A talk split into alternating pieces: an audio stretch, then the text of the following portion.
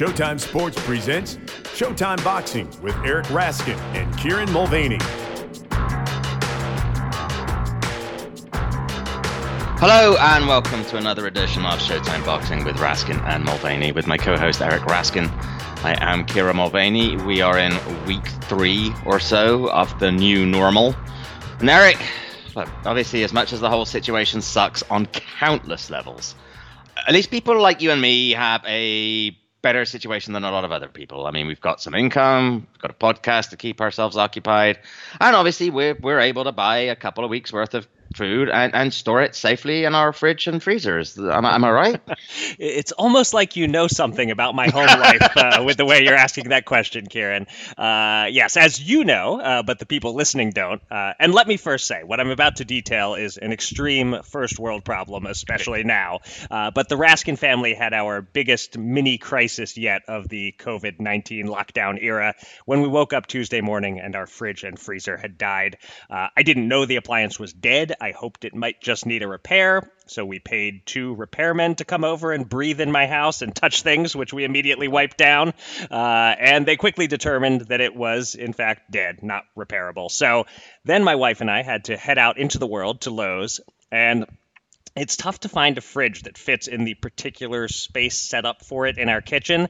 So there was literally one nice fridge we could be sure would fit, and it would be ready for delivery in two weeks. So uh, that's not so good, eating canned goods and cereal without milk for two weeks. Uh, so we ultimately bought a cheapie that could be delivered the next day with plans after the pandemic is over.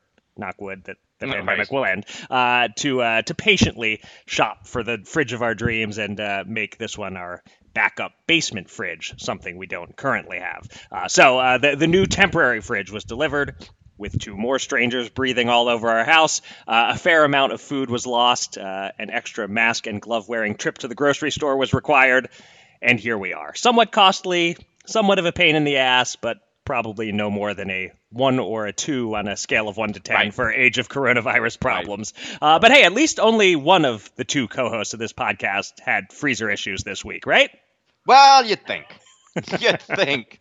I seem to have like the opposite. Like, whatever you know essence disappeared from your freezer went into like the overall kind of global freezer essence and was downloaded into mine because I woke up in the middle of the night a couple of nights ago with my freezer freaking out. It's gone in the opposite direction. I believe that's uh, called osmosis. Yeah, something. Yes, exactly. Yes, and um, distant osmosis. Right. And um, yeah, so I actually had to like get up at three o'clock one morning and try to figure out why the hell my freezer was making all that noise. And I seem to have temporarily fixed it, okay. which is good. But there you go. But you know what? Look, if the pandemic doesn't end, then basically at some point we're going to get to the stage where we're killing and eating our neighbors, and we can just take their fridges. I suppose so. Uh, and uh, you know, at, and that will be a very important time to have a working fridge freezer so that you can, right. Uh, you know, sa- save save some of the meat. Right, exactly, exactly. Or, you know, leave some of it for appeasement to the wolves, which will be encroaching on our towns and cities. Yeah, I guess uh, eventually the fridge or freezer that you steal from your neighbor, the wolves will eventually have control of all the fridges and freezers, and we'll be in them. And wow, this has taken a dark turn. exactly. We've only just started. So, but so anyway, so after I quasi fixed my freezer, it was three thirty or so, and I couldn't get back to sleep. So I said, "Screw it! I'll just I'll just go back and watch." Some TV before I go back to bed, which clumsily segues us to our weekly catch up. So I did some TV watching, and um, and I dare say you've been doing some. So what have you been doing to try to uh, keep yourself entertained and distracted during lockdown week three? Uh, so my I'm still not binging any t- new TV shows. Uh, I, I, assume I'll get around to that, but uh, but once again, it was another week of going heavy on the movies uh, for me. So uh, I'll give you three this week: uh, two with the family and one on my own. All of them movies I'd seen before. Uh, on my own, uh, now that it's available on one of the pay cable channels, I watched for the second time a Fred Raskin joint, Once Upon a Time in Hollywood. Uh, I, am biased about the movie. He was ripped off, man. so have you seen it now? Oh yes, I've seen it. Yeah, I love it. ah, it. okay. Because yeah, because I think when whenever it came out in the theater and we first uh, discussed it either online or offline, I can't recall. You told me you were pretty into the whole Manson family things. You were looking forward to it, but you hadn't seen it yet. So my opinion doesn't matter. Uh, I, I am pretty biased on this. Uh, uh, let me get your your quick review. It sounds like you liked it. I thoroughly enjoyed it. I thought the acting was excellent.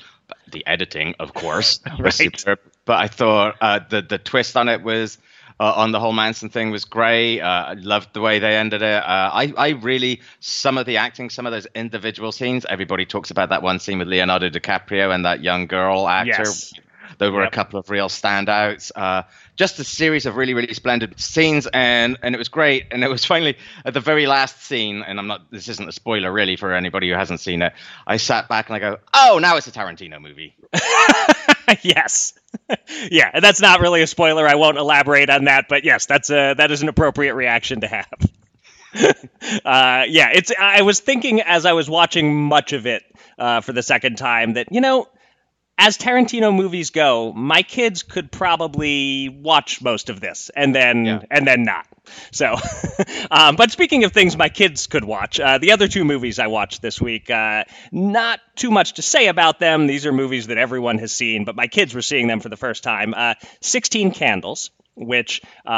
There's a lot of racially inappropriate stuff as it pertains to Long Duck Dong, uh, stuff that is very much of its time. And I've decided Molly Ringwald was not a very good actress, uh, but otherwise it holds up. A good movie. Uh, and the other movie, this one has a boxing tie in.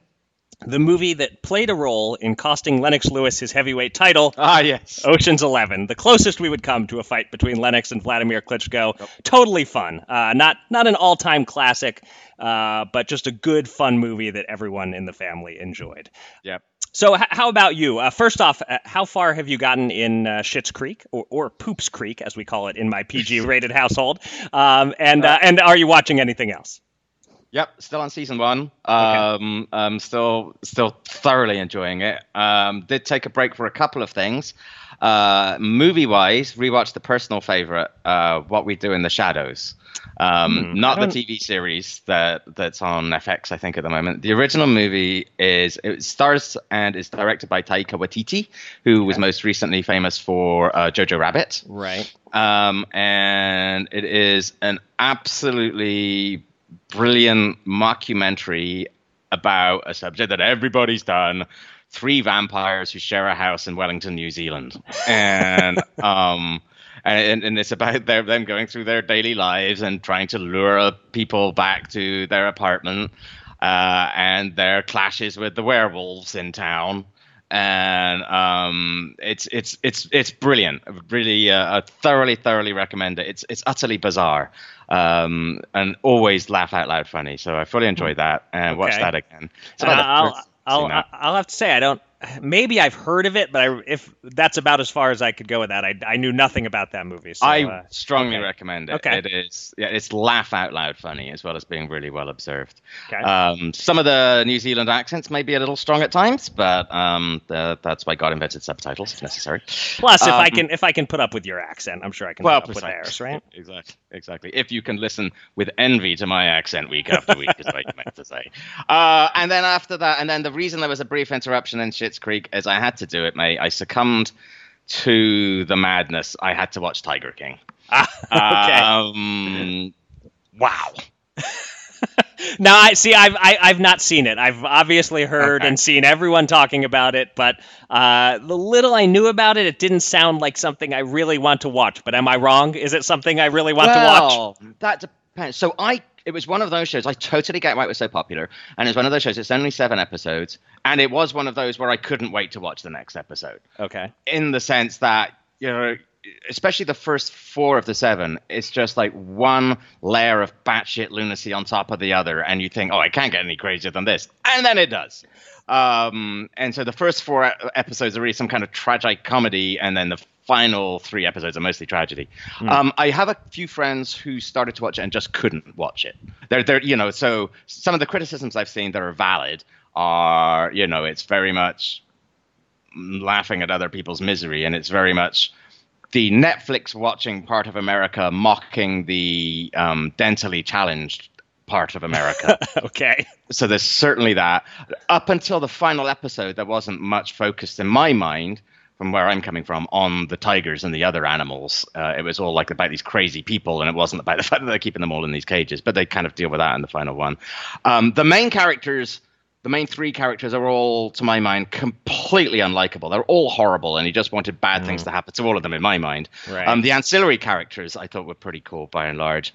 It is a commentary on just the awfulness of, of humanity in some ways and also just the extreme how compelling just car crash TV can be. Um, I'm not sure. You could either really love it or just be like, nope. Right. Yeah. I the most that I've watched is the like the trailer that they show on on Netflix for it, and I did not come away from that feeling like I wanted to see it. Um, but with that said, maybe maybe it's worth watching the first episode and determining if this is something yeah. I'm, I'm hooked yeah. into or not. My, my suspicion is you'll either go, "Holy crap, that was this is incredible. Where is this going?" Or yeah, it'll be click. Right. Uh, so when I totally get why it's it, it's done so well. It's very clear, or it appears clear that at the very beginning, the the filmmaker wanted to do a good documentary straightforward documentary about how these weird people are somehow able to own all these big cats and other wildlife in these exploitative private zoos in Oklahoma and Florida and, and, and South Carolina and so forth. And then just the sheer craziness of the people involved kind of like carried them along on this whole other's tale. Uh, and you almost feel like the filmmakers are just these uh, uh, innocent, helpless characters being dragged along the rapids of these people's lives. Um, and they must have thought, well, I have no idea what's going to happen next. Uh, and amazingly, all this weird stuff is happening, and they're all mm, keeping themselves completely exposed and open to the TV cameras that are rolling while all this incredible stuff is happening. So, yeah. Uh, it's something, and boy, I tell you, yeah, it would have been popular anyway. But they must just not be believing their luck in the fact that it basically came online pretty much on day one of the lockdown or thereabouts. So yeah, I, I see it ranking at number one on the on the algorithm of top ten most watched things on uh, on Netflix and so forth. So uh, all right, we'll we'll, we'll see. Um, I should uh, quickly mention just as long as we're on Netflix. Did you know that there's a Netflix dramatic series about Carlos Monzon. Were you aware of No. This? Yeah, apparently, I, I, think it's pretty new. Um, so I was thinking we it's like ten episodes of telling his story, not not documentary wow. again, like dramatic. Yeah. So I was thinking that we could consider trying to binge that at the same pace and discuss it on the pod for several weeks. That's but then I was thinking, then I was thinking we should probably check with the Showtime bosses before giving tons of free press to Netflix. So oh, that's that's a maybe until we've talked to uh, the higher ups. Indeed, indeed. Okay. Uh, all right. Until then, let's move on. Um, we have a bunch of news items from the world of boxing to report on this week, and notwithstanding the fact that there is no actual boxing taking place. Um, and in the spirit of the times in which we find ourselves, all these news, news items basically suck. yeah. um, just beware that when we get to the news segment, it's just awful. It's um, you know what? It's kind of like Once Upon a Time in Hollywood in in a sense. If you if you're not into the awfulness, you, you can probably turn off the pod. We're saving it all for the end right, so that you can turn right. off the podcast uh, when you get when we get to the news. Yeah, yeah. Um, and yet, look, really, uh, before that, we've got something else here, and and how many of us right now?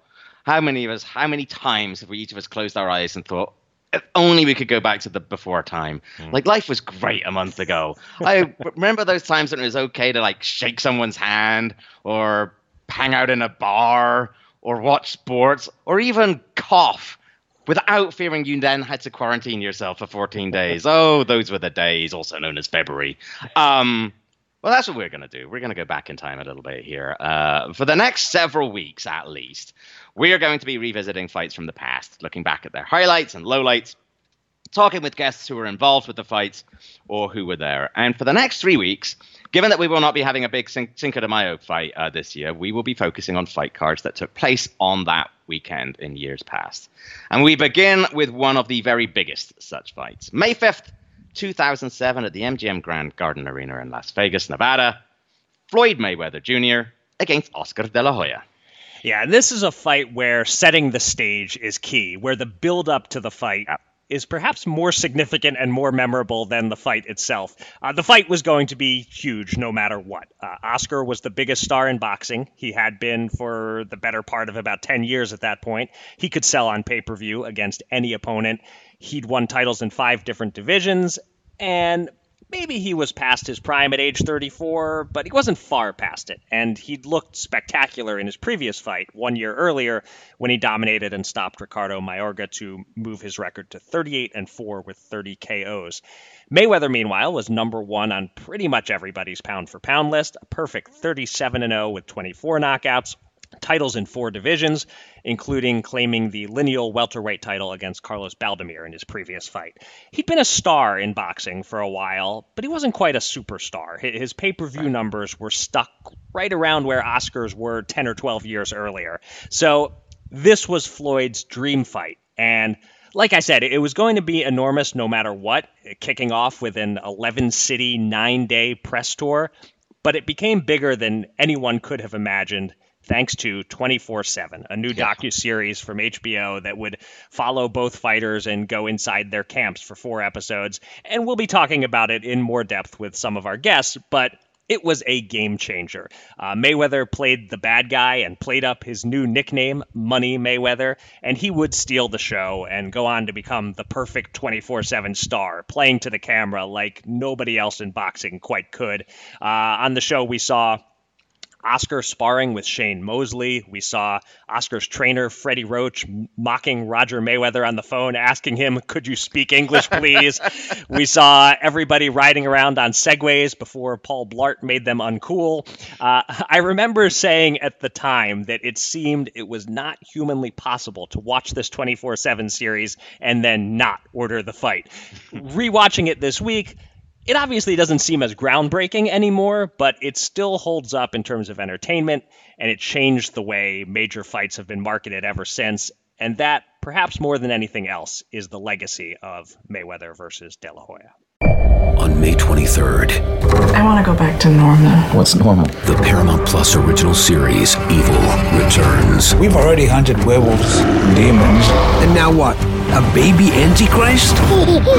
Okie dokie. Prepare yourself. You will not beat us. For the end. I have visions of hell. Make it stop. Make it shut up. You're not gonna survive this. Evil, the final season. Streaming May 23rd. Only on Paramount Plus. Yeah, the rewatching it, the sort of the quality, originality, and the sheer crackle of this 24/7 really hit home home to me. You know, over the last few years of its existence, as good as it continued to be, you know, 24 7 really struggled at times. You know, there were only so many ways to try and make Manny Pacquiao seem interesting. Um, Canelo Alvarez, when he became the number one guy, he was entirely uninterested in granting access. He would do absolutely as little as he could get away with. And so that's why in the final couple of years, we ended up with things like Freddie Roach and Marvin Somodio going on a carriage ride through Central Park and Chepo Reynoso giving us a tour of his vegetable garden because it was like, give us something here. But you know, like you said, the level of access that was granted by both camps here was, was phenomenal, and and the enthusiasm in particular with which Mayweather uh, granted that access. And and of course, not only did he then open the doors to himself, he did so to the whole car crash that was the Mayweather family. and no wonder that that all caught people's attention the, the way it did. Um, you know, and like you said, yes, look, this fight would have been a big deal either way. You know, Oscar was by far the biggest star in boxing. I always used to joke he could have sold out arenas and he could have just walked into the middle of a ring and started reading the yellow pages and, and, and people would have would have watched it. Um, and yeah, Mayweather was becoming a real anti-hero, wasn't he? Like he was initially lauded for his brilliance as he annexed the 130 pound world title he soon began to sort of face some opprobrium with some of his comments. You know, it's also I, for, for me it sort of began with his comment that that an HBO contract was slave wages. Right. Um, uh, you know, even though there's some context to that, like I think he said compared to what they're offering Naseem Hamed, but still, um, it sort of went on from there.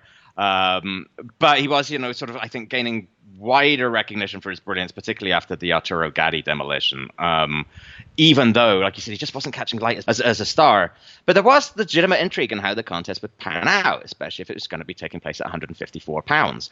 Um, as you alluded to, in the event, the fight itself did not match the hype, although it actually wasn't bad. Um, it was skillful. Right. It was also effectively a fight of two halves. Um, there was a first half in which De La Hoya was at least competitive uh, working behind a good jab many rounds, attempting to work Mayweather to the ropes, and then flurry and doing one of those things that very few opponents did against Floyd Mayweather. Yeah, he tried to go for the head, but Oscar was doing a good job of landing on the shoulders, the arms, the body, anywhere when he did do those flurries, which many times opponents were told, don't just try to go for the head. You'll never hit the head. Go for the body. And very few actually managed to do that. Um, and in contrast, Mayweather would be looking to ride out those flurries and then land those sharp, short counters over the top, single punches, time after time after time. Um, the lead right hand, the right hand behind the jab, the, the wonderful left hook, um, uh, sort of keeping De La Hoya off. But even as it appeared to be at least somewhat close, the body language of the two boxers throughout suggested there could only be ultimately one outcome. You know, De La Hoya, even when he was winning or at least being competitive in rounds, was constantly tense. Mm-hmm. He was clearly thinking extremely hard about what he was doing. And Mayweather, in contrast, as we have since become so accustomed to seeing him, was smoothness personified. I mean, he was relaxed, he was effortless, never showed any great concern uh, barely ever seemed to be breathing heavily. And, and, over the second half of the fight, that relaxation worked to Mayweather's advantage as De La Hoya stopped deploying that jab and Mayweather started to pull away. And, and what would become his signature style, he kind of squeezed the tension and excitement out of the contest. Rounds 9 and especially 10 and 11 were particularly one sided and uneventful. The crowd starting to boo as Floyd had Oscar just where he wanted him. Um, sitting ringside that night, at the final bell, if I recall correctly, I scored the contest 117, 111 for Mayweather. Um, rewatching it for this podcast, I made it 116, 112, which is how one judge saw it too. Another had it, I thought, a too close 115, 113 for Floyd. And a third actually scored it 115, 113 for De La Hoya, um, which I still don't see after no. watching whatever it is, 13 years later. Perhaps something of a moral victory in a sense for Oscar De La Hoya, in that at least he managed to take one scorecard off of Floyd. But otherwise, he ended up very much second best. Yeah. So I, I was not ringside that night. I watched from my living room, and I recall it being a little like De La Hoya's previous biggest fight against Felix Trinidad, in that mm. it, it wasn't boring, but it was too much of a pure boxing match to possibly live up to right. the hype. Uh, Max Kellerman said before it began the nightmare scenario for boxing people is a dull fight and a bad decision. The dream scenario, of course, is a great and dramatic fight and it really landed right in between. Um, right. There was a bad scorecard, uh, but not a bad decision, and it wasn't dull, but it wasn't quite dramatic either. It was a Mayweather style fight, and it was not the best fight he was ever in, but it was better and closer than most of them. Um, credit to Floyd for going extra heel by stealing a page from Uncle Roger's book and entering in the sombrero and the Mexican yes. flag colors to agitate the Oscar fans. Um, I found it interesting that he was introduced in the ring as Pretty Boy Floyd Mayweather. The money nickname was not official yet, apparently. Um, We'll do some categories in a moment, breaking down some key elements of the fight itself. But uh, in terms of the, the wide angle stuff, this time around, I scored it 117, 111 for Mayweather. Um, I think on fight night, I had it 115, 113, maybe hmm. 116, 112. I was definitely closer watching it live than I was on this rewatch. Um, I thought watching and scoring carefully this week, you could give anywhere from two to five rounds to Oscar. Hmm. Tommy Kaczmarek's scorecard was awful. He was the one who had it 115, 113 for Oscar. He had to have been letting the roar of the crowd influence him because no way were there seven rounds in which Oscar was scoring better or dictating the action. Um, the first seven rounds were close. Oscar had a good seventh, uh, and, and, so I had it 4 3 Floyd at that point on my rewatch scorecard. Yep. It could have been 4 3 Oscar, but from there, Oscar's age started to show more. He was getting more flat footed, started getting popped more without punching back much. And it was pretty much classic Floyd, uh, not pushing for the knockout, but doing enough to win the rounds. And then, of course, he stood and traded for a thrilling final 10 seconds of the fight when it didn't really matter anymore. Um, so, yeah, it may not have been the greatest or most action packed fight of all time, but it had its moments. Uh, let's talk about the best round. What, what do you think was the best round of the fight? So I think Um, like no round super elevated itself, of course. Um, uh, but I think maybe round five. Um, I thought the previous four rounds each had a clear winner. Um, and in three of those, then and now, I thought that that winner was Floyd. Uh, I gave Oscar the second. Um, but this was the first round in my mind that was perhaps legitimately close. Um, there were some solid exchanges. This is the first time that De La Hoya really showed, I thought, a w- real willingness, uh, an awareness that what he needed to do was use that jab and start trying to, you know, throw the right hand behind it and start putting some hurt on Floyd. Um, and it was the first time he really stepped that up and realized that he had to do that. Uh, but Floyd also showed, uh, as he off, as he did at times, a particularly lower than 147, an ability to just stand there in the pocket, happy to just try and dodge or absorb some punches, and then fire back with those strong single punches in, in counter. Um, really, especially those crisp overhand rights. There was a brief moment I thought, had I not known better, watching that again, round five, I might have on. Uh, on TV or, or, rather online to, to prepare for this, I might have thought, oh, this fight might be about to get interesting. Right. Um, that was the brief moment, apart from, as you said, that end of round 12 where I thought that. What about yourself? Uh, even in a pandemic, Raskin and Mulvaney gonna Raskin and Mulvaney. Oh no way, really? I I picked the same round, although maybe for slightly different reasons, or at least it didn't seem to me as competitive a round as it seemed to you. Uh, to me, it was a clear Mayweather round. Um, but it, it had some some drama and some good action. Oscar was pushing the fight early in the round, flurrying ineffectively, but getting a rise out of the crowd, while Floyd was landing some of his best single shots of the fight. Um, but the the reason I think it was an easy round to score was there was a moment along the ropes when Oscar was attacking, and Mayweather landed a beautiful right hand counter, and it was almost imperceptible, but Oscar's knees seemed to dip just a bit. Um, and then in the late part of the round, Floyd was actually coming forward, stepping to Oscar, something he did not do much in this fight, uh, but he would later famously do it to regain control after Shane Mosley hurt him in the second round of their fight. So it wasn't a great round, but it was a very good round. You know, this fight didn't have any great rounds, so we are on the same page about what the best round was. Yeah, yeah, indeed. Um, I I think we're bound to be on the same page here.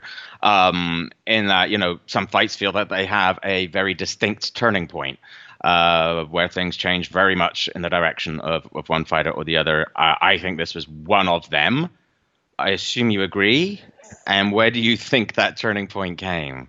So I'll be curious to see if we have the exact. I'm sure we're in the ballpark of each other yeah. on this, but exactly where that line of demarcation is uh, in this fight, um, you know, for for me, the the fight went in a different direction after the first seven rounds, which were close yep. and competitive, and then and then you had the last five that were mostly controlled by Floyd. Um, the seventh, in which Oscar jabbed very well, was kind of his last stand, even if we didn't realize it in the moment. Um, you, you know how after the fight he gave that wishy-washy answer for some reason it wasn't the night of the jab. Uh, he later admitted, uh, a couple of years later, after he'd retired, he admitted that his body was breaking down. His shoulder started bothering him. His body mm. just stopped cooperating, and age slowed him down, along with Floyd's skills slowing him down, of course. But so I guess I'll say the turning point for me was round eight, a round in which I think the HBO commentators blew it. They they were missing everything Floyd was doing, although Harold Lederman knew what was up and correctly scored the round for Floyd, a round in which CompuBox saw him landing 20 of 35 punches. Oscar was landing some good jabs early in the round, but then Floyd picked him off with a counter right, started landing some nice one-twos, some clean lead right hands, and to me that was the pivotal round in which Oscar started slowing down and Floyd started to pull away. All right, do you have the, the same? Are you saying round eight also, or are you shading it slightly differently?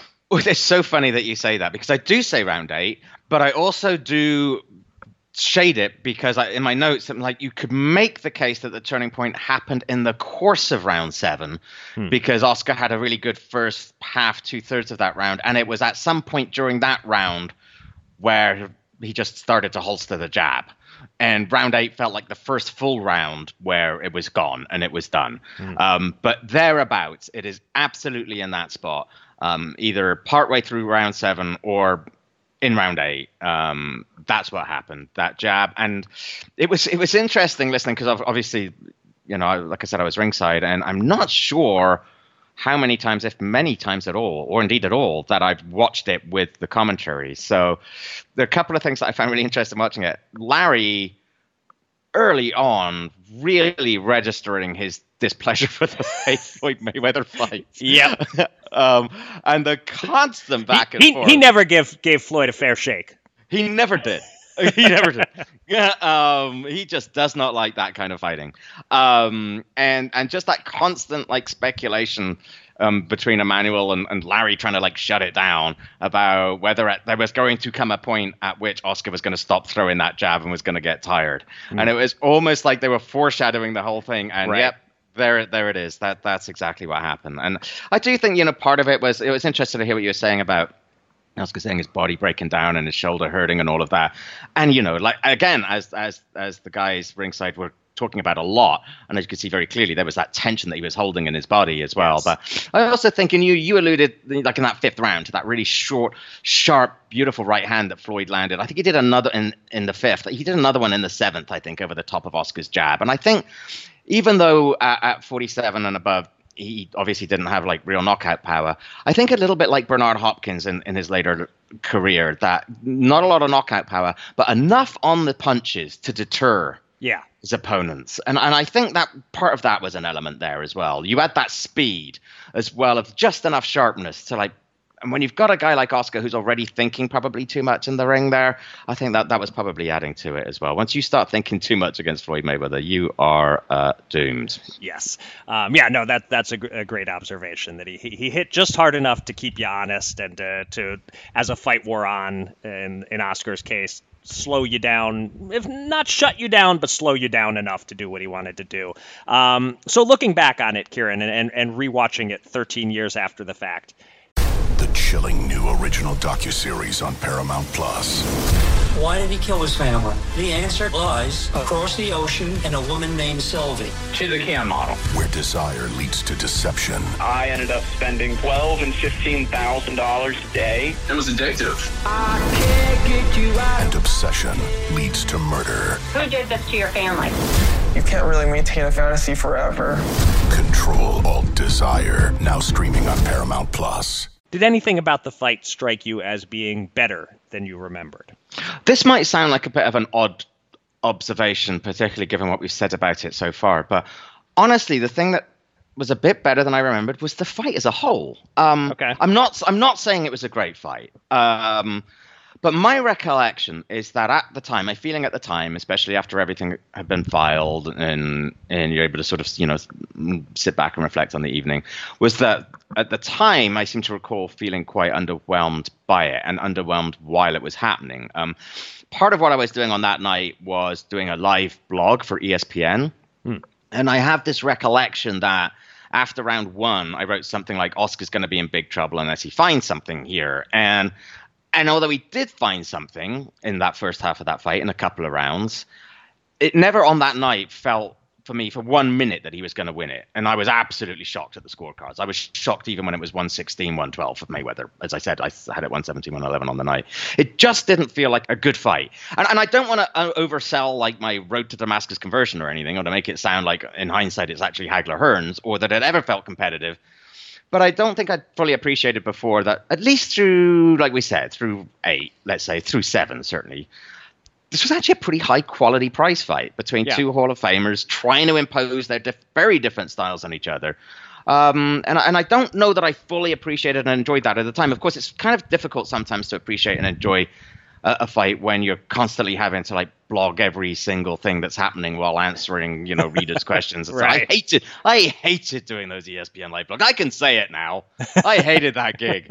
Um, but uh, so yeah, so I, I don't know that there's any one thing that, that struck me as better, but just that I probably gave it a little bit short shrift before. That it's okay to say it wasn't a great fight, but to acknowledge that it was a skillful one. What about yourself? So th- there were a few things I'd forgotten, and these aren't necessarily better than I remembered, more just a case of me not remembering, but I'll, I'll run down a few things here. First, how effective Floyd's lean back defensive move was in preventing Oscar from landing anything hard uh, and, and from really never at all landing his left hook well. Um, second, I think this might have been the first time Floyd used the phrase "easy work." Uh, one of you Oh. Floyd historians out there, correct me on that if I, if I'm wrong. But after the fight, he called it "easy work," and that might have been the first time. Uh, number three, I totally forgot that Floyd claimed he was retiring afterward. Uh, the first of many times he said it, Right. and we knew better than to believe it. Uh, I don't think he meant it in this case. I think he wanted for his ego to hear back from people that they wanted him to keep fighting. But I do believe he was a guy who was thinking about retirement constantly since early in his career. Um, and number four, what I guess I'd say is the top thing in terms of being better than I remembered the interview with Floyd Sr. afterward, where he remarkably says, Oscar probably should have gotten the decision. Uh, was he angling to return to Oscar's corner for a big paycheck? I don't know. But he kind of amazingly fanned the flames of controversy where one really shouldn't have existed, uh, Right. except except over Kaczmarek's scorecard. Uh, that that should have been the only controversy.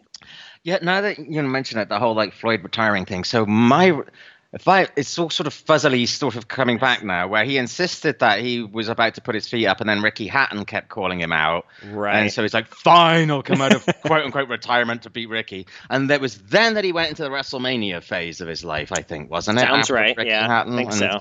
So on and so forth. But yeah, no, I've forgotten that. I remember him saying that at the press conference too. And there was the whole question of, A, nobody believed him, and the only question was, does he believe it Right. or not? And that was that was a hot take. Anyway, um, that's our take on on the classic, and I mean classic in the sense of not necessarily what unfolded in the ring, but what it meant in terms of an event. Um, uh, What about some of those who are more intimately involved? We turn to a couple of folks to get their recollections, and we begin with Ross Greenberg. Uh, Ross is now the president of Ross Greenberg Productions. He produces plenty of content for Showtime, including All Access. But at the time, he was president of HBO Sports and one of the driving forces behind that very first 24 7. So we asked him how 24 7 De La Hoya Mayweather came to be. Well, to be honest, about seven years earlier in 2000, we had debuted Hard Knocks, which was the first all access show of its kind in sports. And the way that came about was, you know, we wanted to go into a training camp of a football team, so an NFL team. So we got into the Baltimore Ravens preseason and we did our five week series. So years later, in like 2005 or so, um, we've had the idea to do an all access show prior to a fight. And we were waiting for the opportunity. And Chris Albrecht, who was the CEO at the time, I had recommended that we started off with a promotion with Gatti and I think it was De La Hoya. Hmm. And he said, you know, that's not really a, as big a fight as we need to debut this series. So why don't we wait? And so we waited. It must have been six months later or whatever, and there materialized De La Hoya versus Mayweather. And we knew we had a lightning in the bottle with Mayweather. We didn't know that he was, you know, as bizarre and as um, different as he ended up to be. But we knew that we had, you know, a, a superstar in Oscar, and we had a d- interesting character in Mayweather who had just come off of his promotion deal with Bob Arum and was kind of like lightning in a bottle because he was all pent up and he wanted to express himself and create his own image. And we gave him the ability to do that with 24 7 De La Hoya Mayweather. Um, we knew it would be a nice shot in the arm for the promotion, but it became a classic in terms of its television premiere, and it lit the entire country up uh, and really went after every demographic. You know, I had uh, kids in college at the time. My twins were in college, and when I started to hear that my son's friends were all huddled around, you know, the weekly uh, debut of the show, I said, you know what, this is hitting a different audience, and this is going to be a huge promotion, and we can thank this series for that. Yeah, it, it really crossed over in this amazing way that we hadn't quite seen before. Um, and and as you were saying, you kind of got lightning in a bottle with, with Mayweather. He he's part of what turned out to be really kind of a, a perfect cast of characters here. You had his whole Oh, yeah. clan and the tension between them. You had Freddie Roach. You had Oscar and his own complicated issues with Yeah. his dad. Um, when you started getting the footage in, were you just looking at the footage and immediately thinking, "Oh my God, we, we've struck gold here"? Oh yeah. I mean, as soon as we got the first daily, we knew we had struck gold. Particularly with Mayweather, because you know when he started throwing money at the camera and he started doing his craziness at home with with those uh, crazy whatever they're called. You know those things where you go around. The, what the, are they se- the called? again? segways that they were riding Yeah, on? segways. Yeah. When he started using the Segway, and in the follow-up show, we had Oscar imitating him. You know, I knew we were on to something big, and uh, and also giving people the insight of what it's like to train and prepare for a huge fight like that, and the back and forth between the two. They didn't really genuinely like each other. Um, and and it was clear that Mayweather wanted to get under Oscar's skin, and he was succeeding. Uh, and if you remember, also, not many people gave Mayweather much of a chance. Everyone thought he was too small for De La Hoya, and that De La Hoya would blow him out of the ring.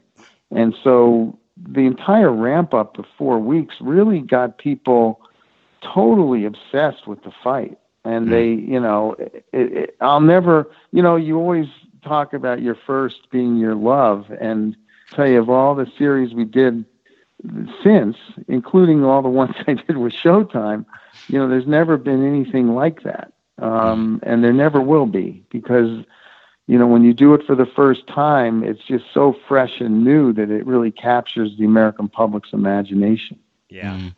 You know, it's, it's, it's almost easy to forget, you know, 13 years or so later, just how immense the hype was for this because we've had other mega fights since, Oh. of course, and, and everybody just focuses on that. But I mean, obviously, we all remember that Sports Illustrated cover when they called it the fight to save Mhm. boxing. And and as a Mhm. boxing person, did you find yourself like conflicted, like as a boxing person, wanting to say, well, that's ridiculous. We did, boxing doesn't need one fight to save it, or but as a marketing hate guy, it. were you also thinking, oh, come on, man, bring it on. This is great. This is going to get people to buy the fight.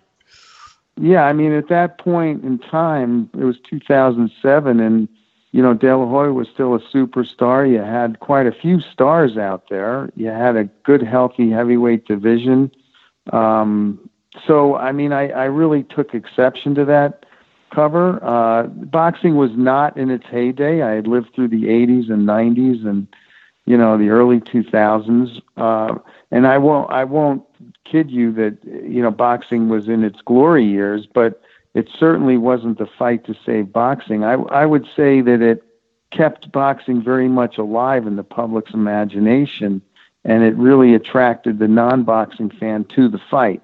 Um, and really, as I look back on my 40 years in, in boxing and in television, you know, I always said that it was the the basic sports fan coming to the arena uh, and watching the fight that really created the big events, whether it was Leonard Hagler or Leonard Hearns or whatnot. They wouldn't necessarily watch every fight that was on every mm. week, but when those big Ali fights came around, or the big Leonard Duran or Leonard Hearns or Leonard Hagler's came around, or the Tyson fights, you know, in the late 80s and 90s, they were there, and Holyfield and, and all of the rest. So, you know, that's what this fight reminded me of. It was as big an event as, you know, I was ever a part of, and I'll never forget that night sitting ringside, uh, you know, as the anticipation had built through this series, and, and we were there live. Um, Obviously, the fight itself, did it live up to the hype? Probably not. I don't know. You know, De La Hoya just kind of, I don't know what was going through his mind halfway through the fight, but you know, it just didn't work. Whatever he was trying to do, um, and his heart didn't seem like he was in it. Mm. Right, and he and he kind of said afterwards that he felt himself getting old, uh, kind of midway through the fight, Yeah. his body not responding the way he wanted it to. So yeah, maybe it kind of everything caught up with him in in the middle of that fight, basically. And we also learned that there was no greater fighter in the ring than Floyd Mayweather, right, which yeah. no one had appreciated until that night. I mean, mm. that was mm. the coming out party for him as a fighter, as much as our 24 7 series was a coming out party for him outside the ring as a character. Yeah, yeah, and, and and on that front, you know, at the time the fight was made, Oscar was the biggest star in boxing, and Floyd right. was was not a superstar yet, though he was considered pound for pound the best. But he hadn't quite crossed mm-hmm. over from st- star to superstar. So we all know that this fight went on to set what stood up for many years as as the mm-hmm. record for pay-per-view sales. Were you at all surprised as you watched the pay-per-view tracking numbers come in at, at, at the sheer success of the event? Or was this kind of what you were anticipating by the time it was fight night? Yeah, by the time it was fight night, because of the series, frankly, I knew that we were going to set huge records because we had – caught the public's eye, and we had infiltrated everyone's home with the series, and there was a huge anticipation to see the fight. And uh, once I knew that people were gathering at everyone's house around the country uh, to watch the fight, because it was also at the height of pay per view television, I knew we were going to set records. I didn't know we would get up to two and a half million but I, I knew we were going to set huge records for pay per view, and uh, and and I really credit twenty four seven with that for yeah. lighting the fire. I the fight would have done well, but it wouldn't have done that well. Okay, our thanks to Ross Greenberg, one of the executive producers of 24 7. The docu-series introduced boxing fans not just to the boxers, but to the people who were close to them. And one man who featured a lot in that first edition was Leonard Ellerbe, Floyd's longtime friend and now the CEO of Mayweather Promotions. He shed some insight for us on what that promotion was like and whether what we saw on this reality show was in fact reality. Leonard, the 24 7 for the Oscar fight was the first time most of us had been exposed to the Money May persona. Uh, during the show, Floyd said there couldn't be two good guys in the promotion, so he'd happily be the bad guy.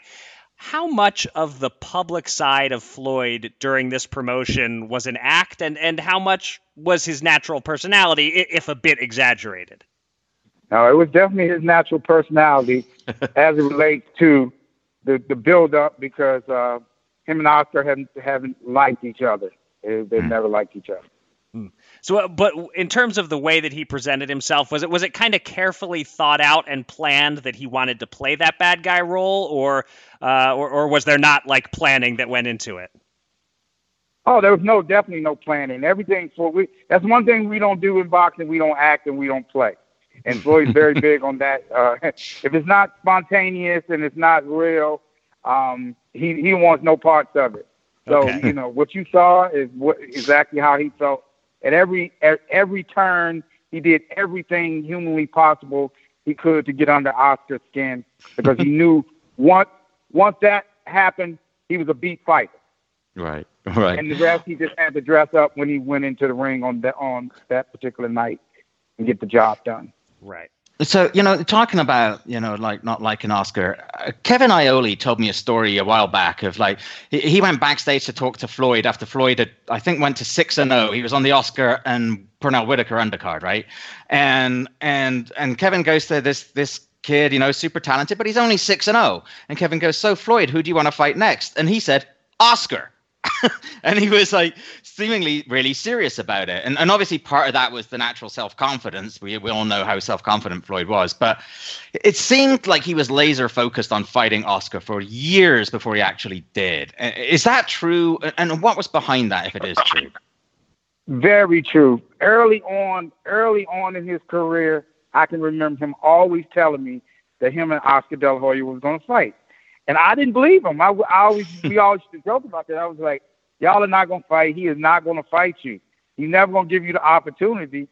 And, and then when when we finally made the fight, you know, um, Floyd was extremely excited because again he knew he only he always wanted to get him in the ring mm. because he knew he was a better fighter than he was. He always knew that. Always knew that.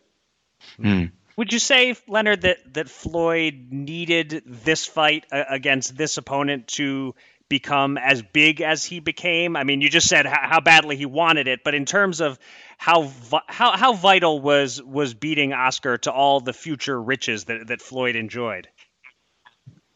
It was the key to everything. It was the key to mm. everything. Oscar, he was the golden boy. He's the one that had the platform.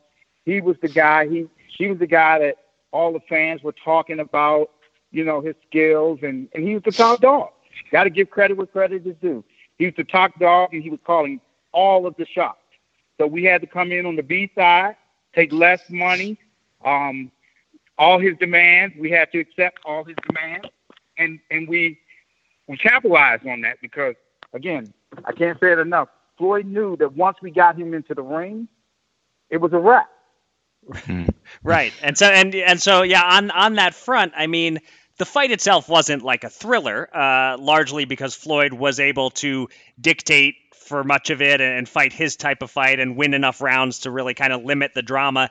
Did did the fight itself unfold pretty much how you all expected, or, or were there any moments of concern that it wasn't going the way you hoped? Actually, I have to disagree with you on that. It, it, it wasn't a barn burner, but it was a very, very good fight. Um, and it was very entertaining. Um, I actually just recently ESPN replayed it, and that's actually was the first time I had actually sat down and listened to the call and actually, you know, took my time and actually watched the fight round by round. Hmm. Um, it, it was a very good, entertaining fight. There was a narrative that was out there with certain media members were pushing, and, and you know, a lot of the media piggybacked on it. But you know, the fight played out exactly how uh, Floyd um, Floyd's game plan was he he the fight was very easy to him. It was very mm. easy. All right. Thanks very much to Leonard for those insights. Um, that was great between him and Ross. Um, but you know what? Before we move on, let's let's put our feet up a little bit and let's uh, let's hang out. Let's chop it up with someone else who, like us, was an interested observer, although, as it turns out, a little bit from a distance. um, let's let's talk now to our very good friend, the one and only Mr. Brian Campbell. So BC, this was the first super fight of, of the modern era to have like such an extensive build up. Uh, it had, you know, 24 seven obviously was at the heart of it. So as much as you can remember, by the time fight week came around and fight night, how hyped were you and what were your expect- expectations going into this fight? CBS Sunday after the equalizer. You collect rewards, right? This is how I make my living. It's the season finale. Everyone's looking for something of Tracker. You strong swimmer? So so. So so. So so's okay. Justin Hartley stars. How you survive, you make quick, smart decisions, and you never let panic take the wheel.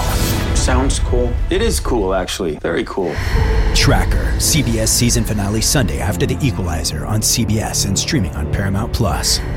I mean, through the roof. I was hyped, and you nailed the part that it was different from the earlier super fights. I guess L- Lewis Tyson was the last one before this to ever feel on this level. Uh, that it had such a crossover build with that damn 24/7 show that when you look the, the measuring stick is always if your mom knows about these guys. Right. The fight has gotten there, and this was a your mom fight. Yeah, I'm talking about your mom. This was a your mom fight where where the, the, it was such you know good versus evil, hero versus villain in terms of the roles they played on that. For me personally, I was an Oscar super fan yet one who knew his flaws as a fighter, especially in that second half, as well as anybody. So I remember being so excited when it was booked. He can win this. This is at 154. This will be the, the the you know top of the mountain in the second half of his career. And then as things got closer, as you're watching 24/7, as you see Oscar's face, you're like, he might get hurt in this fight. He might get stopped yeah. in this fight. This is going to be something. Simultaneously, though, I uh, May 5th, 2007 my wedding night. So that, ah. that fight. That's right. I forgot. I feel like I've heard the story before, but I forgot that yeah. detail. Go on. Yeah. Longer story, but I was I was a no name uh, jobber at ESPN and uh, begging my boss to get sent to a fight, and he said to me one day in 2005, uh, or no six, if they ever make this De La Hoya Mayweather fight, that whisper it you can go to that fight. We'll send you to cover it. So at that point, I don't know I'm going to become a boxing writer. I think that might be my only time getting to go to a fight. And I proposed to my wife, and she said, Yeah, let's get married on the one year anniversary of our first date. Remember Cinco de Mayo? I'm like, Yeah, let's do it. No idea what I'm saying. The next day, fellas, they booked uh. that fight.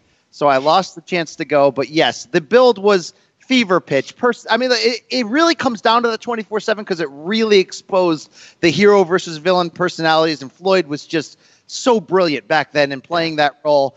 But uh, as much as I was concerned for Oscar, I, I remember there being a feel that you really didn't know who was going to win, and that and that obviously is a part of what makes the super fight special. Right. So so going a, a, little deeper on that uh, that that mom factor, that crossover uh, question, um, trying to put it in like perspective or even kind of rank it. Uh, wh- where do you rate this fight in terms of those that have crossed over into the mainstream? Maybe not all time, but let's say over the last 25 years or so, like going back to the Holyfield Tyson fights through today. Is this a top five biggest event? Top three? Is it number one? What do you think? I think it's a top three on crossing over, and that's because one, you had Oscar, who people fall in love with. For you know going back to the 92 olympics for a reason there's a welcoming factor on oscar. Uh, the fishnets just fit so per- well sorry we'll edit that out after um, it's, and then you mix that again with mayweather as such an obvious bad guy and heel that you can root against that i think it's about top three. Look mayweather pacquiao had the bigger build because people had heard about it for so many years mayweather mcgregor combined different audiences in such a weird way. Had the white versus black thing, had the sport versus sport thing. Maybe those two were bigger. Certainly, Holyfield Tyson, uh, two especially, was in another sort of stratosphere. The first one was a little muted because we thought Holyfield was done. But uh, this is right there in that conversation that, that for, for being on HBO and not national, you know, network television, the reach of that 24-7 program always surprised me how far it was able to go. And yeah it's right there. I mean it's right there. And it was two guys in their prime too which is important. And uh, heavyweights always sold themselves. Maybe de la hoya Tr- uh, trinidad was that first non-heavyweight one that really got people. I think this almost doubled on that in terms of of grabbing people because it's so personality driven and you had it in this. You really had it. Aging superstar guy who might be next. You had all those elements Interesting that you said, you know, maybe they were both in their prime. Do you think there's a case to be made? But you also, as you pointed out, Oscar was also the aging superstar. Do you think had Oscar had this happened at a time, if magically Oscar could have been a bit younger? Um, do you think the situation could have been a bit different if Oscar was perhaps a bit closer to his peak, Floyd where he was in that fight?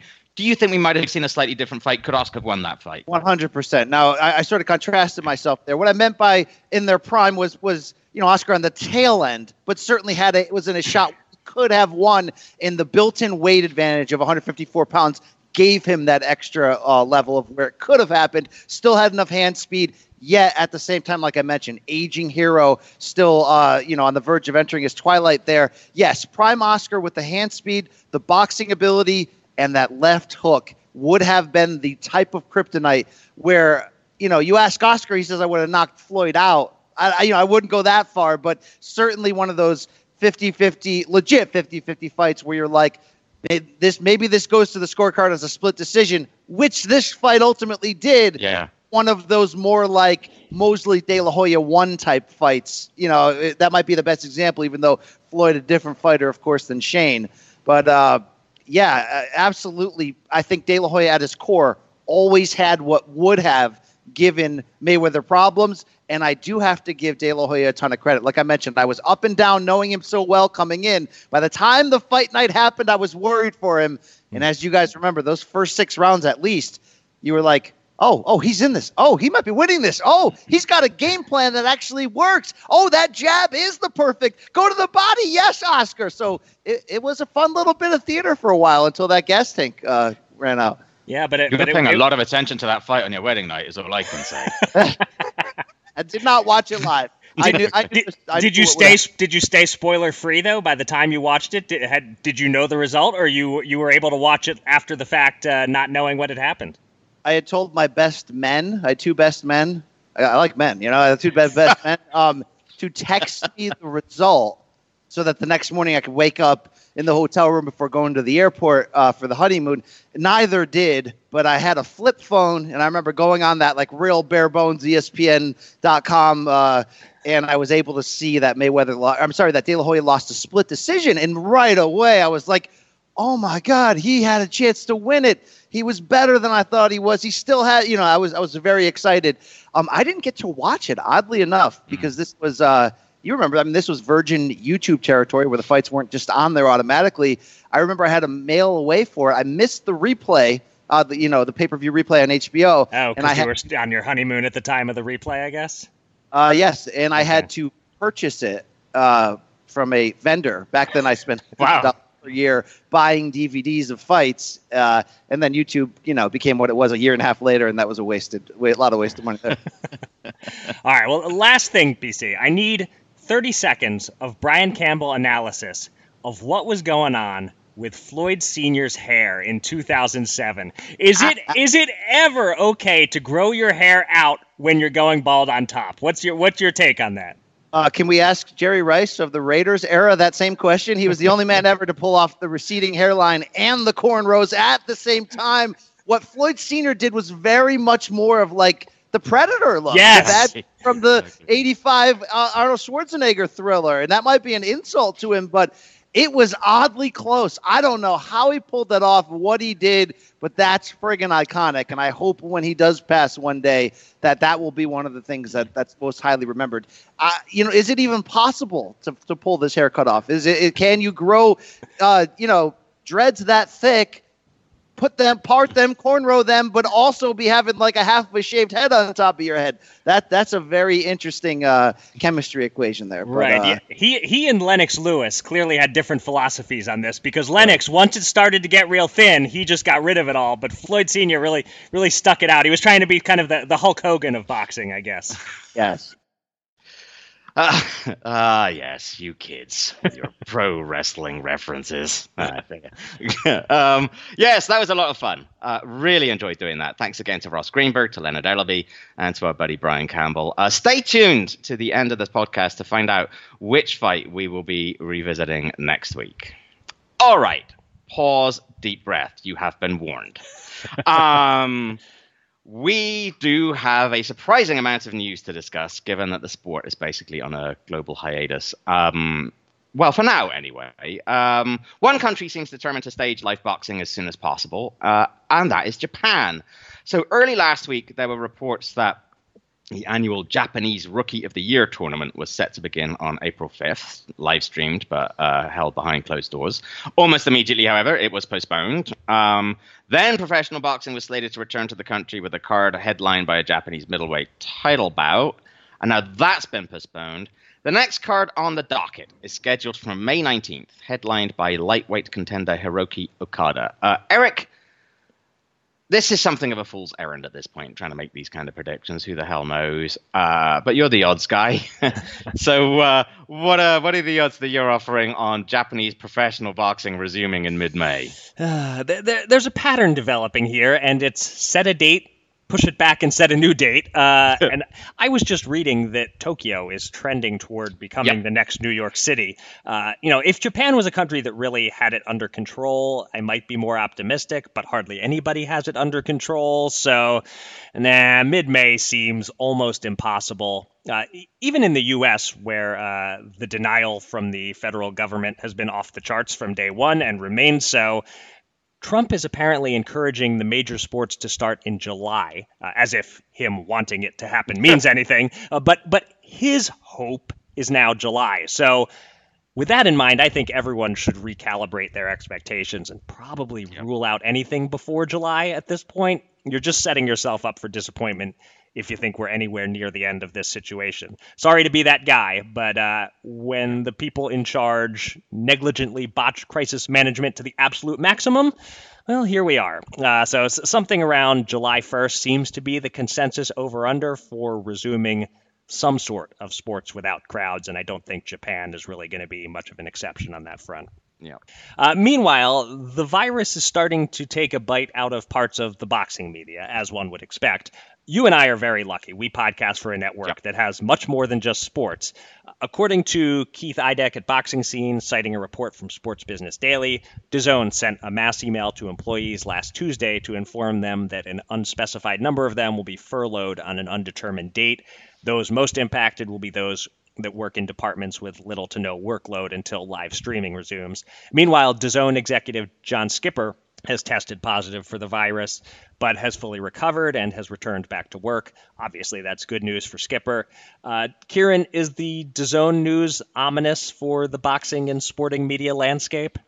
I'm sure the folks at the Zone are mighty relieved that they switched to giving subscribers that annual option, so that not everybody is on a monthly subscription. Because yeah, I'm I'm not relieved because I paid for that, but yeah, as did as did I, as did Yeah. I. But if they were just doing the monthly thing, still, that would be highly problematic. You have to figure. I mean, I have absolutely no idea how many subscribers they have, or what percentage is on the annual plan, and how many are monthly. Um, it will be interesting to see how this, you know, ultimately impacts. You sort of alluded to this already yourself.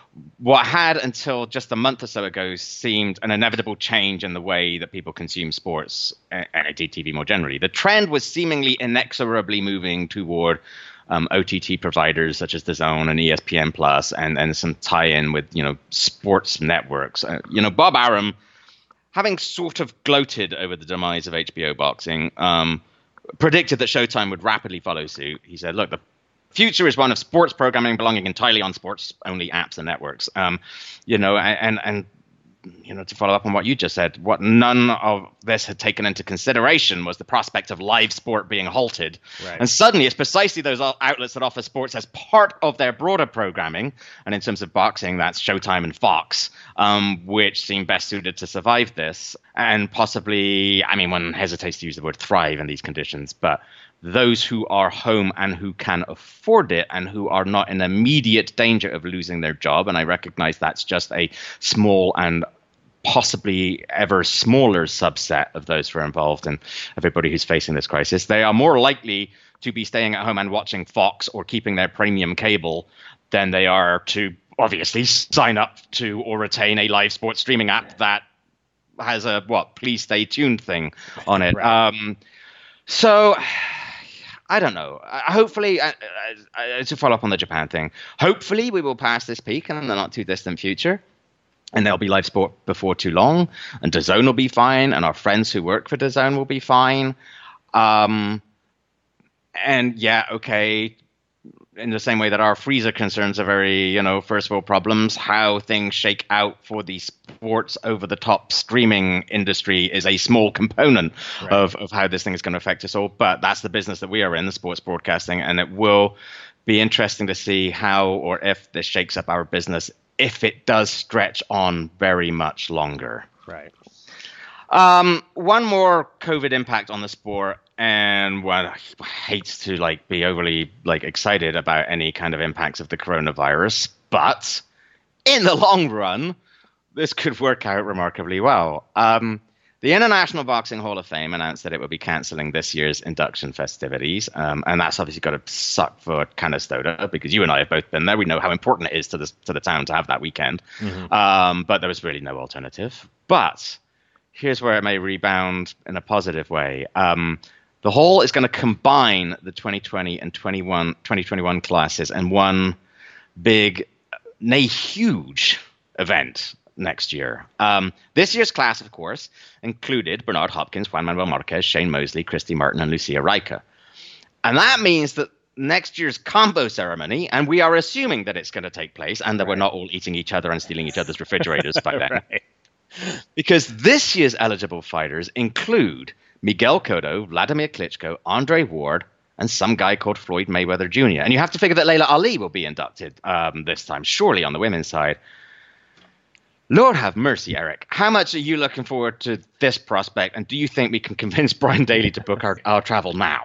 yeah, I think so. Uh, we may as well now reveal to the audience that we had big plans for this year's Hall of Fame weekend. We were working on arranging to spend the whole weekend there, doing tons of interviews for the podcast. And so, yes, 2021 is going to be the Hall of Fame celebration to end all celebrations. Ed Brophy and his team, I think, very clearly made the right call here. You'd, you'd hate to postpone it to the fall and then maybe have to postpone it again. Yeah. And, you know, this isn't like Wimbledon where you cancel it and that's it. You're not playing two Wimbledons in 2021. Right. In this case, you can cancel 2020, but just make 2021 twice as big. That's the way to do it. And, you know, it's a long way off, unfortunately, but we need things to look forward to, and 2021 Hall of Fame weekend is definitely one of them. All right. Well, uh, it seems it has fallen upon me to go through this week's list of random boxing news items, and as seems appropriate in the current age, they are uniformly awful. Here we go.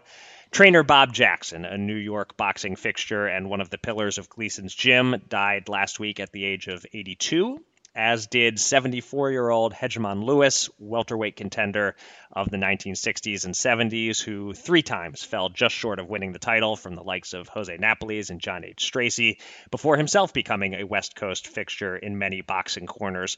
Uh, to be clear, neither of those deaths were COVID 19 right. related, based on reports. Uh, continuing the sad news, Marquise Johnson, the son of Hall of Famer Mark Too Sharp Johnson, was shot and killed in Washington, D.C. at age 27. The shooting happened early in March, but was only recently reported by Tom Loverro of the Washington Examiner. Johnson, you'll recall, twice lost to Rafael Marquez, whose amazing sequence of fights with Israel Vazquez re aired on Showtime a couple of Saturdays ago. Now Vazquez has revealed that he is suffering from systemic sclerosis, a rare chronic autoimmune rheumatic disorder that causes degenerative changes to internal organs as well as the skin. The condition has now corroded the former 122 pound boxing champion Vazquez's body to 112 pounds. So, uh, yeah, uh, that's a lot to take in. Uh, anything to say or add, Kieran? It says something, doesn't it, when perhaps the most uplifting of those news items is the fact that Israel Vazquez is 112 pounds and alive. Right. Um, so yeah, we wish him all the very best um, with uh, with with with dealing with that and and recovering from it if that is possible. I'm not sure that it is, but um, and also just to add to it because that just wasn't miserable enough. Um, a special mention for poor Anthony Yarde. Um, we last week reported he'd lost his father suddenly to the virus, and now a week later he's lost his grandmother to the virus. Mm. I can barely imagine what his yeah. family is going through there. Um, uh, and the fun continues. Um, one greatly concerning consequence of the quarantine and stay at home orders across much of the nation and around the world is the risk of an increase in domestic violence, um, as victims are essentially trapped with their abusers, and those abusers, with little else to distract them, turn their predatory focus with extra intensity on their victims. It is the kind of issue that obviously should concern any mildly compassionate or halfway human individual. And then there's Billy Joe Saunders. Um, Saunders posted a video of him hitting a heavy bag in which he was giving, frankly, detailed and step by step instructions on how to punch a woman who was annoying you during the lockdown. Um, an utterly reprehensible action that has led to his license being suspended by the British Boxing Board of Control pending a hearing. Look, it's hardly the first time Saunders has put his delightful personality on display for the world. Um, he was fined by the BBB of C in 2018 after he posted a video in which he was shown offering an apparent homeless woman crack cocaine if she hit a passerby on the street. Um, earlier this year, oh well, indeed, it feels like years ago, but it's just a few weeks. Um, he prank called an airline uh, claiming that three passengers, a friend of his, boxer Josh Taylor, and former Tyson Fury trainer Ben Davison, uh, might have the virus. Um, they were, of course, kicked off their flight before the flight took off and grilled. Um, and a recording then emerged of Saunders laughing heartily at the jape.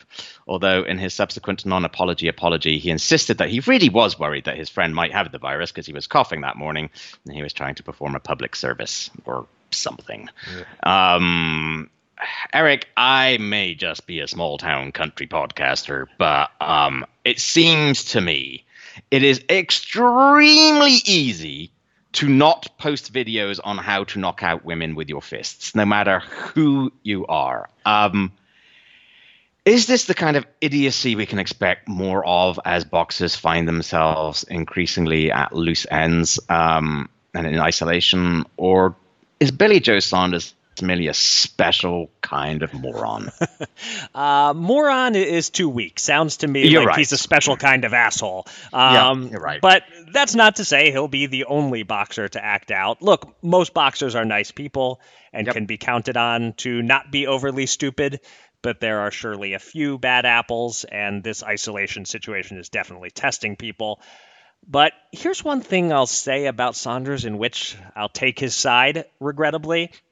I don't think being a moron or an asshole or what have you is a good reason for the BBBFC to suspend your boxing license. He has awful taste and an awful sense of humor, but this particular latest thing he did with the video hitting the heavy bag, it's not a crime. And even if it was, boxers commit crimes and still keep their boxing licenses. Not that it matters. Nobody is boxing right now, and Saunders can still fight in the U.S., of course. I guess I'll sum it up with this. Saunders was looking like a long shot to get his Canelo payday this year due to the virus situation, and this won't help him out on that front. Yep. And it all does feel a little bit like karma doing its job as it pertains to him earning a big paycheck this year. Yep, agreed. All right, let, us finish on a somewhat lighter note, shall we? Uh, you mentioned Tiger King at the top of the show, and boxing's own original Tiger King, Mike Tyson, recently expressed regret over having had a pair of tigers himself 25 or so years ago. I was foolish, he said. There's no way you can domesticate these cats 100%. No way that's going to happen. They'll kill you by accident, especially when you're playing rough with them. You're punching them back. They get hyped up, hit you back, and you're dead. End quote. Uh, Kieran, as a wildlife writer, uh, and more importantly, a wildlife writer who has watched Tiger King, any thoughts on this? um, uh, yeah, he's right. um, and that's the thing. Look, as someone who has lived with domestic cats at frequent frequent points throughout my life. One conclusion I've always drawn above all others is, is that all cats, no matter how friendly they are, are utterly convinced in the back of their mind that at any moment you are going to try and kill them. And and and that paranoia especially kicks in normally when you're trying to help them because they've got their claw stuck in a blanket mm. and you're trying to help them out and they're like, this is it, this is it, this is what they foretold. and, and they'll try to kill you first. And that hurts when the cat weighs 10 pounds. And but when its teeth are six inches long, I imagine it's a whole other world of hurt. But um, but you know, it's funny. You and I have talked about this. But um, him talking about uh, his tigers reminds me.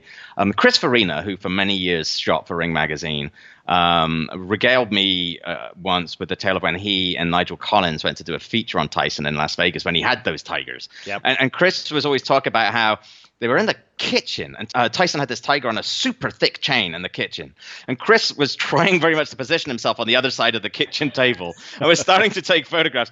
And, and the flash went off, and as he put it, it goes, the flash started freaking out the tiger, and the tiger's going, what's happening? And and Tyson is like digging his heels into the smooth, or trying to, into the, the smooth kitchen floor, and the, and the tiger is pulling on the chain, and Tyson's trying to hold it back. And Chris was clearly not in a happy position. Right yeah, uh, that that ring photo shoot uh, occurred maybe a year or so before I joined the staff, but okay. I, I heard some tales of it from Nigel and from our head of marketing, uh, Dave Gerhardt, who arranged everything and also was on the trip.